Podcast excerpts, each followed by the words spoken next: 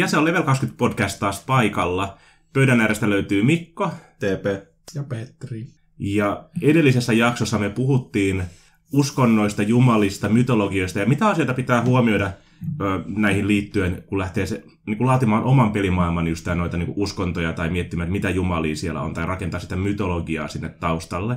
Ja tällä kertaa me nyt puhutaan enemmän sitten sitä käytännön ulottuvuudesta, eli kun sä oot miettinyt niitä uskonnot, jumalat, mytologiat sinne, niin mitä sä niin kuin voit hyödyntää niitä sitten siinä pelin aikana, sääntömekaanisesti tai niin kuin enemmän roolipelaten.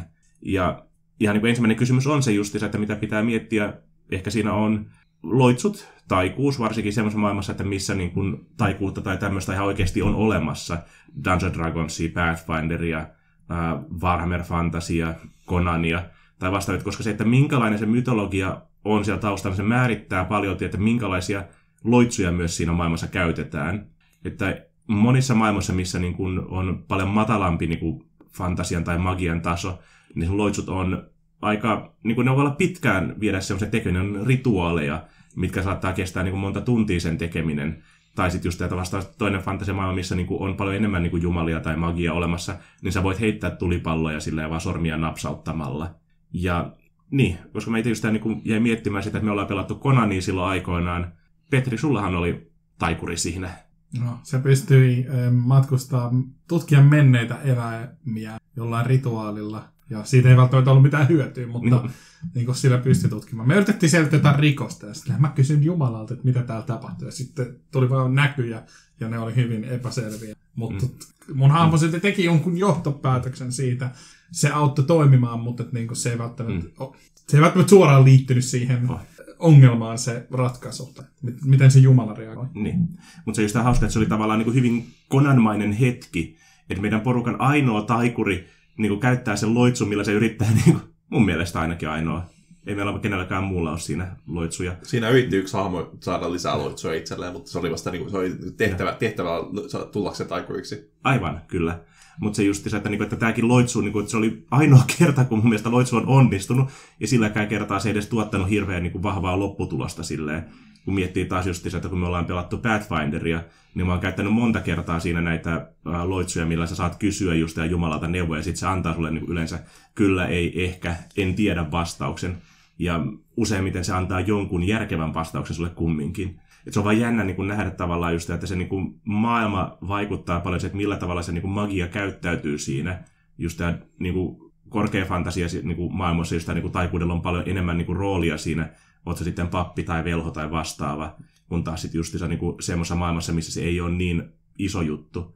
Mä tykkään esimerkiksi vaikka tulhupeleissä siinä justissa, että niinku loitsuja voi tehdä ja osa loitsuista on aika niinku vahvoja kiitte asiassa, mutta ne syö sitten sitä hahmon mielenterveyttä siinä, että se on semmoinen niinku uhkaava riski taas siinä maailmassa just, että sä voit olla joku tulhun pappi, mutta sä et ole turvassa siltikään sieltä loitsujen niin kuin korruptoivalta vaikutukselta sitten siinä.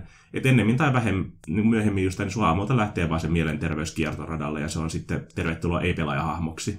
Näin juuri, mm. mutta se uskonnot ja jumaluudet, no tietenkin ne manifestoituu taikuuden kautta ja varsinkin just, jos mietitään klassista Dungeons and Dragonsia, niin ajatus on se, että papin loitsot tulee siltä Jumalalta. Ne on ikään kuin rukouksia, jota se pappi rukoilee ja se, se antaa, ne rukoukset antaa sille papille jonkun tietyn voiman, joka se voima on ikään kuin lähtöinen siitä Jumalasta. Sitten jos se pappi suututtaa sen Jumalan, niin sitä, se ei ehkä saa niitä voimia.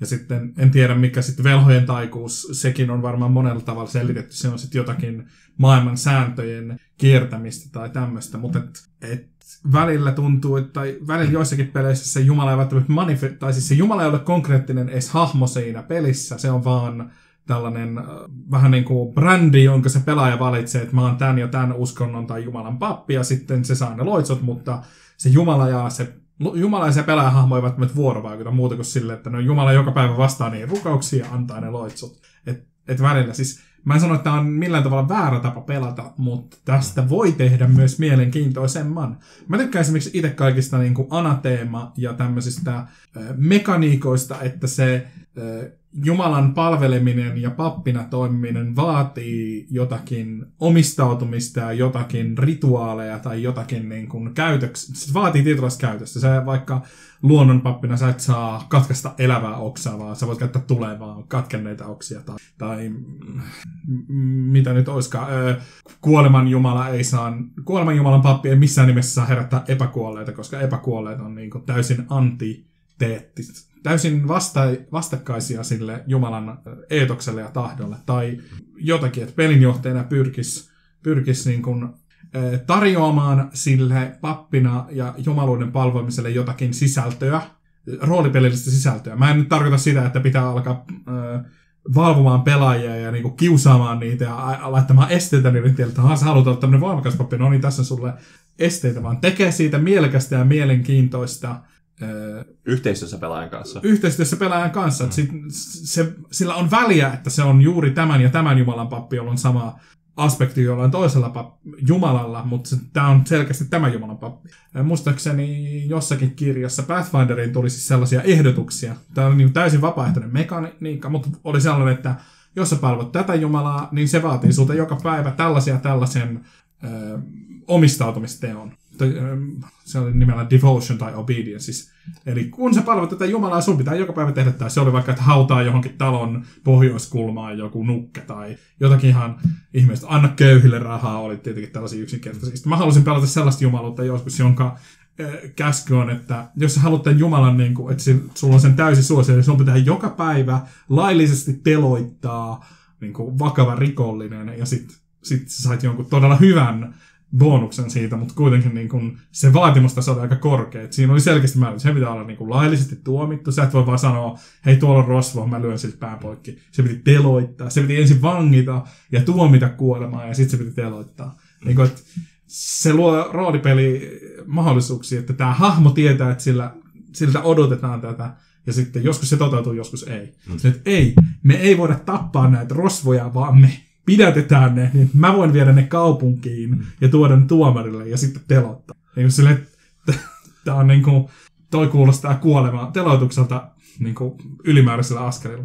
Ja just silleen, niin kuin, että jos se jostain syystä mietitään, että se Jumalan suosio sitten, että jos et se onnistukaan tekemään tätä tehtävää, niin se tavallaan sitten päästä kanssa Jumalan suosio voi olla oma niin kuin, tehtävänsä mm. itsessään ja tuoda hyvin mielenkiintoista aspektia sekä kampanjaan että siihen hahmolle.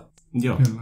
koska niin kuin ehkä kumminkin ajatuksena on se just, että niiden jumalien tai uskontojen ei pidä olla vaan pelimekanisti se, että sä saat nämä ja nämä loitsut, joita niin kuin velhot ei saa esimerkiksi, vaan se tuo niin kuin siihen maailmaan, se herättää sitä omalla tavallaan niin kuin eloon, ja se antaa sulle hahmolle sitten vähän niin kuin viitekehyksen, missä se toimii. Mä tykkään omalla tavallaan ehkä Paladineista niin kuin paljon, mutta mä tykkään Pathfinder 2, kun ne muutti sen Paladinista championiksi, ja niin kuin se on jonkun jumalan esitaistelija tai tämmöinen niin uskonsoturi, joo. Mutta just, että se niin kuin, riippuu, että mitä niin kuin, aspektia tavallaan sä edustat siinä, niin se antaa sulle vähän erilaisia velvoitteita, erilaisia rajoitteita, just tämä, mistä puhuttiin, että just, että niin kuin, tietyssä, niin kuin, jos sä tietynlaista Jumalaa palvot, niin se just, että sun pitää puolustaa laillista esivaltaa, vaikka sä tietäisit, että se on väärässä, mutta se kuuluu sen Jumalan aspektiin, esimerkiksi Asmodeuksen niin kuin, championi, olisi tämmöinen, että sen on pakko ylläpitää sitä niin kuin virallista lakia, vaikka se itse niin kuin allekirjoittaisikaan sitä. Tai tämmöistä just, että, siinä, että se ohjaa hiukan sitä roolipelaamista johonkin tiettyyn suuntaan.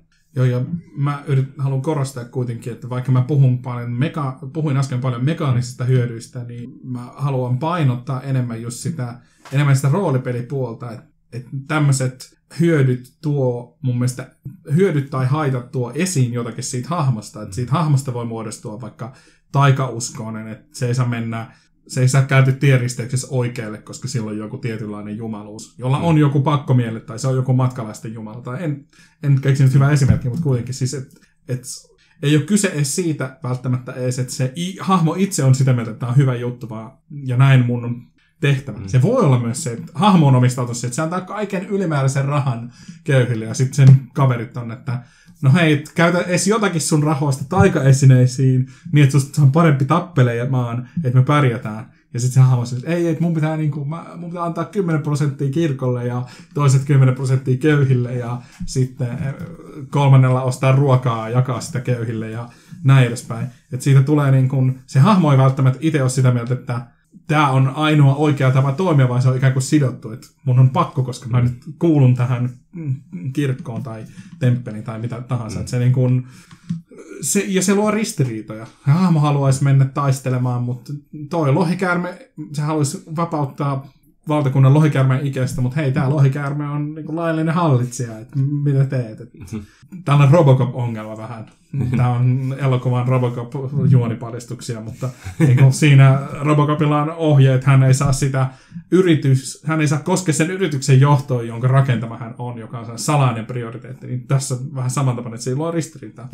Mm. No sitten se tyyppi, joka se pitää tappaa säpotkot, niin tässä niin teoriassa se hahmo voisi odottaa, että muut tekee vallankumouksen, jolloin ei ole täysin selvää, että kuka on laillinen hallitsija. Sitten se voisi. En tiedä, olisiko tämä no, mutta Tämä on se just tämä ajatus, että kun puhuttiin edessä jaksossa siitä justiinsa, että, niin pitää miettiä näitä taustatekijöitä niin kuin hyvin se justiinsa, että miten se niin kuin oikean maailman, niin kuin, tai siis se politiikka siinä ää, niin kuin pelimaailmassa vaikuttaa uskontoon ja miten uskonnot vaikuttaa siihen politiikkaan siinä maailmassa. Että sä ymmärrät tätä kokonaisuutta just ja se antaa sulle niin kuin mielenkiintoisia ideoita sitten roolipelata siinä, koska mä tykkään siitä, että sun, sanotaan, että kun puhutaan fantasiaroolipelistä varsinkin, kun sä valitset jonkun uskonnon ja jonkun jumalan, niin sä saat sieltä tiettyjä niin kuin hyötyjä ihan mekaanisesti, jotka on temaattisesti taas niin kuin sopivia siihen sen niin kuin Jumalan, ää, niin kuin, kuka se Jumala on, tai jotakin rajoitteita. Esimerkiksi tykkään ää, Runequestin maailmassa Glorantassa, jos sä oot ää, Kygerlitorin palvoja, eli tuon Peikkojen äidin niin kuin palvelija, niin se uskonto kieltää niin kuin ehdottomasti kaikkien valo- ja tuliloitsujen käyttämisen, koska ne on ne jutut, mitä se Jumala niin kuin vihaa, niin kuin justiinsa tulta ja valoa, koska peikot tykkää elää pimeässä. Että se just niin kuin, tavallaan toimii siinä, mutta sitten taas vastaavasti sulla on tosi hyviä niin kuin loitsuja, millä sä voit tuoda pimeyttä ja sammuttaa tulia, ja sä pystyt näkemään pimeässä, jossa kukaan muu ei pakolla pysty näkemään. Että se, niin kuin, ne mekaniikat liittyy jotenkin siihen tematiikkaan, mikä se Jumala on, että että se just, eikä pelkästään vaan sille, että, niinku, että pidetään huoli, että tämä peli on mekaanisesti tasapainossa, vaan myös sitten just, että kun, kun sä haluat roolipelata sitä hahmoa, niin sitten just se ei ole se, että sä pelaat jotakin niin kuin, äh, pappishahmoa, paladini tai vastaavaa, vaan sen takia, että sä saat hyvät loitsut siltä, vaan sä saat mielenkiintoiset loitsut siltä. Tai sitten just, että jos se, vaikka että sillä ei ole loitsuja, niin että sillä kultilla on esimerkiksi vaikka poliittista vaikutusvaltaa tai ekonomista vaikutusvaltaa, että sä saat sit, kun sä kuulut siihen kulttiin, ja oot tietyllä askel, niin kuin, ää, asteella siinä, niin saat hyötyä siinä, saat liittolaisia. Sä voit mennä kirjastoon lukemaan, tai sä saat ää, joltakin niin kuin mentoreilta pyytää niin kuin, lisää neuvoja tai koulutusta tai tämmöistä sitten. Että se niin kuin, myös sopii siihen, että jos sulla on vaikka sä palve- kuulut johonkin tiedonjumalan kulttiin, niin sulla todennäköisesti on käytössä paljon isompi kirjasto kuin esimerkiksi jollakin myrskyjumalan palvelijalla. No, tämä on se dilemma, että jos sä oot lawful good pappi tai paladin ja sä meet jonnekin vaikka valtio, missä tiedät, että suuri osa demonin palvojia, niin onko sun pakko kertoa että hei, mä muuten palvon tätä hyvää Jumalaa. No niin. Ja sitten sä oot valtiossa, jossa suurin osa kansasta on sua vastaan. Että siinä on hmm. moraalinen dilemma. Sä jätät valehtelematta, mutta onko se silti totuuden puhumista? Yeah. En tiedä. Mutta niin kun, niihin roolipelimaailmoihin, varsinkin pelatessa, voi niin miettiä tämmöisiä, nämä tuo tämmöisiä jännitteitä eri niin kuin, tilanteiden ja uskontojen ja muiden välillä. Eikä niiden tarvi olla uskonnollisia, että tämä on se klassinen näitä filosofioita voi soveltaa samalla tavalla, että hahmolla on joku filosofia, se ei suostu. Esimerkiksi druidit on hyvä esimerkki tästä. Käsittääkseni oikean maailman druidit oli jonkinnäköisiä uskonnollisia pappeja mm. tyyppejä, mutta siis tällaisen luonnonsuojelija, taikoja, arkkityyppi, joka on roolipeleissä, että ne niin kuin sa, sa, on vaikka sitoutunut siihen, että ne ei metsästä eläimiä tai ei syö niiden lihaa, ja sitten ajattelee druidia, joka humalassa meneekin snäkärille, ja sitten syö sen burgerin, ja aamulla se herää sen kanssa, ja sitten se on niin kuin moraalinen, se on moraalinen kriisi, koska hän on rikkonut omia periaatteita, mm. ja ehkä sen takia se ei sitten enää ole niin itse varma niitä luontoloitsuja tehdessään, koska hän muistaa, että hän on rikkonut luontoa vastaan, jonka hän on lupautunut on, olla tekemään. Näistäkin, niin kuin, mitä se sanoisi, saa rakentaa, mutta ei ole siis pakko rakentaa tämmöisistä moraalisista kriiseistä, ja niistä saa omia tarinoita, että joku pappi menettää uskonsa, tai rikkoo pahasti sen Jumalan niin asioita vastaan niin, että häneltä vaaditaan jotakin. Mä sekä pidin siitä, mutta inhosin, kun Oblivionissa oli tällainen lisäys of Knights of the Nine, jossa oli tämä aspekti, että sä voit käyttää semmoisia reliikkejä vaan, jos sä oot täysin pyhä ja omistautunut sille. Ja sitten jos sä teit pahoja asioita, niin jos sun tota, tiety, mä en muista mikä se mekanismi oli, mutta jos se nousi liikaa, niin sitten sä et pystynyt enää käyttämään niitä reliikkejä, ja sitten piti tehdä sellainen pitkä pyhinvaellus ympäri koko maata, jossa oli erilaisia py- pieniä temppeleitä, ja siellä piti käydä, jokaisessa piti käydä rukoilemassa, sitten se pystyt taas käyttämään. Mutta tää on, niin, se oli mekaanisesti tosi ärsyttävä, koska jos sä vahingossa potkasit lasta tai varastit omenan, niin sitten se oli silleen, no niin nyt saatais paha, nyt sä et voi käyttää näitä. Se oli niin pelimekaanisesti rasittavaa, mutta tarinallisesti se voi olla hyvin tyydyttävää. Että no niin, nyt mun hahmo ei seikkaile teidän kanssa, koska mun pitää mennä pyhinvaellukselle mun uskonnon pyhään maahan, joka on tuolla ja tuolla, koska täällä se Jumala tarinoiden mukaan oli puhumassa ja näin edespäin. Hmm. Tämmöistä asiaa varten, niin kuin, siis varsinkin pelaajana niin kuin, pitää myös muistaa niin kuin, perehtyä siihen maailman mytologiaan. Ja jos sä pelaat äh, paladiinia, jotakin tämmöistä uskonsoturia, pappia, saarnasmiestä tai vastaavaa, miten se mytologia toimii, miten se uskonto toimii siinä maailmassa justiinsa, että sun ei tarvitse niin kuin, suorittaa mitään yliopistokurssia siitä, mutta että luet sen niin kuin, useimmissa noissa fantasiamaailmojen kirjoissa on aika hyvät kuvaukset siinä, että mitä jumalia siinä maailmassa on, miten se kultti toimii, onko siellä jotakin erityistä huomioitavaa sen Jumalan palvelijoissa. Ja niin kuin, että luet ne läpi, että sä et vaan valitse sitä niin kuin pelkästään sillä periaatteella, että mikä on se paras niin kuin mekaaninen etu siinä tai mistä saa niin kuin kivoimman loitsun ehkä. Koska se on myös pelijohtajalle sitten paljon mukavampi siinä, että jos sä niin kuin oot valinnut sen Jumalan niin kuin roolipelillisistä syistä, tai niin kuin, et pelkästään peliteknisistä syistä, vaan siis siitä, että hei, tämä on mielenkiintoinen. Tästä, tämä mahdollistaa mielenkiintoisia niin tarinoita, just mistä Petri puhui äsken tuossa. Kyllä, ja tämä kaikki pätee, vaikka sulla olisikin sellainen maailma, missä me joko ei ole varmoja, että ne jumalat on olemassa, tai me tiedetään, että niitä ei ole olemassa. Mun mielestä esimerkiksi, esimerkki, tämä voi kanssa, mutta Game of Thrones tässä TV-sarjassa oli tällainen aspekti, että oli pappi, Jumalan pappi, joka pystyi herättämään kuolleita. Ja sitten yksi oli tällainen soturi, joka aina herätettiin uudestaan kuolleista, kun se kuoli. Ja sitten tämä pap, toinen pappi tuli kysymään sitä, että oh, sä oot käynyt niin kuin tuon puoleen, siis, että millaista siellä oli. Sitten se tyyppi, joka herätettiin kuolleista, sanoi, että ei siellä ollut mitään, siellä oli pelkkää pimeyttä. Ja sitten oli aivan niin kuin, se oli semmoinen hyvin eksistentiaalinen hetki, että meillä on todellista voimaa, mutta kuitenkin ilmeisesti kuitenkaan tämä uskonto ei ainakaan ole just sellainen, kun meillä on kuvailtu, että on joku ihan lämmin paratiisi, vaan mm. se on jotakin muuta. Tai sitten se oli merkki vaan siitä, että tämä voima on todellista, mutta ää, ne uskonnot ei välttämättä ole. Mm. Se on tässä kirjasarjassa pohdittu syvällisemmin, mutta ei, en spoilaa nyt sitä, mutta niin kun, tämä on yksi esimerkki siitä, että voima, se voima, mikä niistä jumaluuksista tulee tai ideologioista, voi olla todellista, mutta välttämättä ne niin kun, jumaluudet, mm. se ei toimi niin kuin ihmiset uskoo, mutta se usko silti toimi. Se just niin miettii näitä taustatekijöitä. Mulle tulee tästä vähän asisiltaa pitkin mieleen se esimerkiksi, että ää, niin kuin, pystytkö sä karkottamaan vampyyreitä pyhillä symboleilla. Että mikä niin kuin, tämmöinen suhde esimerkiksi siinä maailmassa on.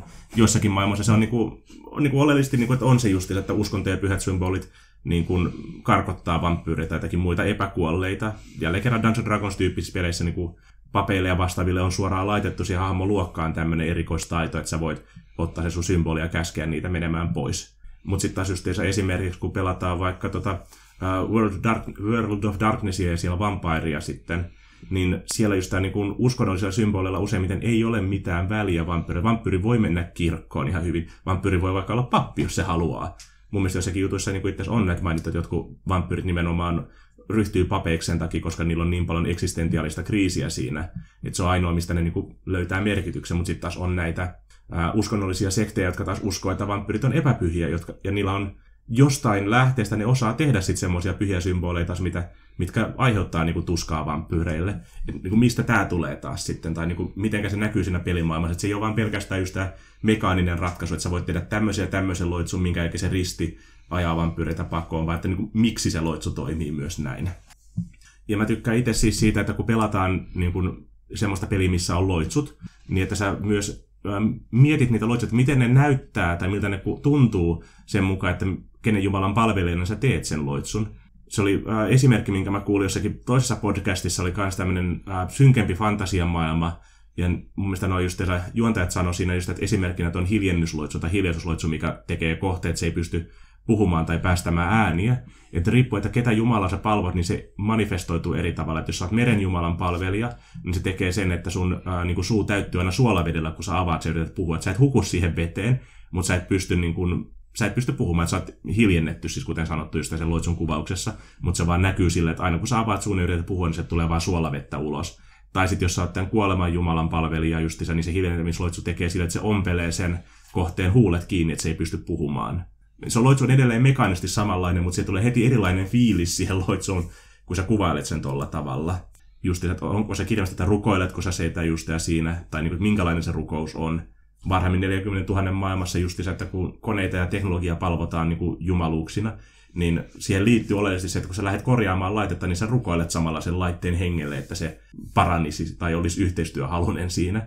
Minkä takia musta oli hauska just, että kun meidän yksi pelaaja Dark Heresy-kampanjan aikana, että se ase meni jumiin, ja se ilmoitti, että heitetään, äh, että heitetään noppaa siitä, että saako se sen jumituksen pois, ja se epäonnistui. Ja me todettiin, että se tarkoittaa sitä, että sä käytit väärää rukousta, se henki ei kuunnellut sua siinä, minkä takia se ei toiminut. Että tälleen niin kuin, sä saat siihen niin kuin, enemmän eloa siihen nopan heittoon, että se ei vaan ole pelkästään mekaanisesti niin kuin ratkaistu juttu, vaan se jotenkin liittyy siihen pelihetkeen, siihen tarinaan, siihen pelimaailmaan. Ja myös tuli siis mieleen, että tällaisten eri, eri uskontojen pappeja voi myös roolipelata siis, tuli mieleen tästä konehengestä myös, siis eihän oikeassa elämässäkään papit, okei okay, meillä on ehkä stereotypioita siitä, mutta sanotaan papit tai imaami tai rabbi tai mikä vaan, niin se on osa sitä yhteiskuntaa. Se elää ihmisten kanssa, jotka, jotka ei usko siihen. Et ei tarvitse olla sellainen tylsä märkä riepu, joka on vaan silleen, no niin, että olen rukoillut tänään Bafomettia, että nyt niin kuin, mä, en, ky- mä en kyllä tee yhteistyötä teidän kanssa, vaan ne, ne on niin kuin, papitkin on oikeita ihmisiä, että niillä on joku muu, niillä on joku muu syy seurata sitä porukkaa.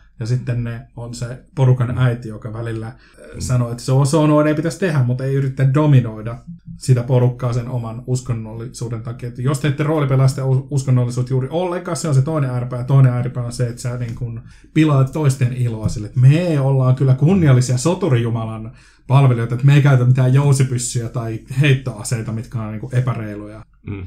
Että niin kuin, usein tällä, niin kuin, kannattaa miettiä sitä, mitä se oma hahmo niin kuin tekee ja mihin se on sitoutunut. Ja se, että se on sitoutunut johonkin, ei tarvita sitä, että on pakko sitoutua siihen. Hmm. Tai juuri te- teknologiapappi, joka silleen, että odota, mä rukoilen sun leivänpahdinta, niin ehkä se sitten toimii.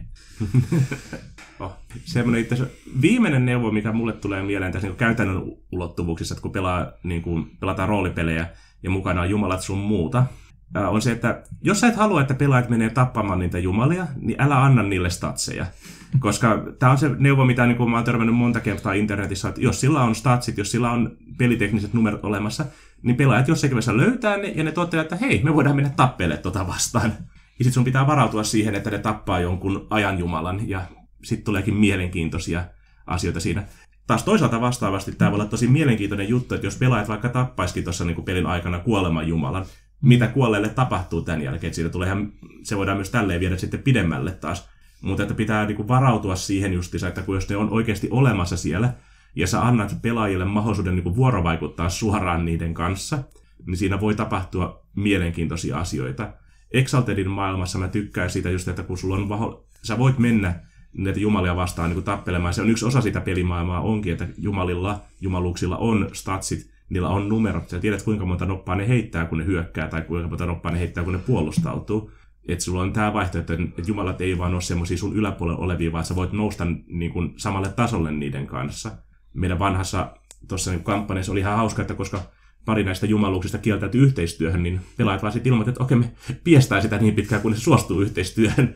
Mikä oli hauska nähdä sitten siinä kun me että niin nämä pelaajat pärjää näille niin kuin vähäisemmille jumalille ihan oikeasti jo tässä niin kuin rehellisessä taistelussa. Mutta se taas toimi, koska mä olin varautunut siihen. Mutta sitten kun mietit omaa peliä, niin kannattaa miettiä, että onko tämä tämmöinen vaikka Jumalan tappaminen mahdollista siinä maailmassa, jos ne on niin kuin oikeasti olemassa. Ja jos on, niin mitä siitä seuraa sitten. Useimmat pelit ei etene näin pitkälle, että se olisi oikeasti huolenaihe, mutta se on mahdollista, että näin saattaa käydä. Kyllä. Mä jo tässä haaveilin kampanjasta, että pelaajat ehkä nousisi jonnekin Jumalan tasolle ja ne vaikka voittaisikin jonkun jumaluuden. Ja sitten se ongelma on että okei, te olette nyt tappanut tämän vaikka kaauksen Jumala, mitä te nyt teette? Tämä, tämä valta, tämä lain, lakipuoli alkaa nyt ottaa valtaa, että niin tämä maailma niin kuin uhkaa joutua sen lain sortamaksi. Mitä te nyt teette? Tämä on se ongelma. Mulle tuli vielä mieleen se, että hmm. niin kuin, jumaluksien käyttäminen ei ole mitenkään pakollista omassa kampanjassa, mutta siitä voi tulla mielenkiintoinen, että kun pari kertaa sulla on se pappihahmo ja se rukoilee loitsut ja muuta ja kysyy neuvoa, ja sitten kaikki onkin ihan normaalia ja ne toimii, ja sitten joku kerta se tuleekin paikalle ja vastaa silleen, no niin, sulla on nyt asiaa. että miten me niinku hoidettaisiin tämä. Se voikin olla semmoinen hyvin yllättävä hetki. Mulla on nimittäin käynyt kampanjassa silleen, että just kuoleman Jumalan pappi on kuollut, ja sitten se on mennyt sinne eteen silleen, no niin, hyvin, hyvin menee homma, nyt meet vaan takaisin silleen, että mä tarviin sua vielä. Tai se oli enemmän silleen, että niinku, sä voit jäädä tänne, mutta niin kun kohtalon äh, sävelet määrittää, että sulla on ehkä vielä tehtävää maan päällä. Ja sitten se on, no kyllä mä sitten lähden, että menen takaisin.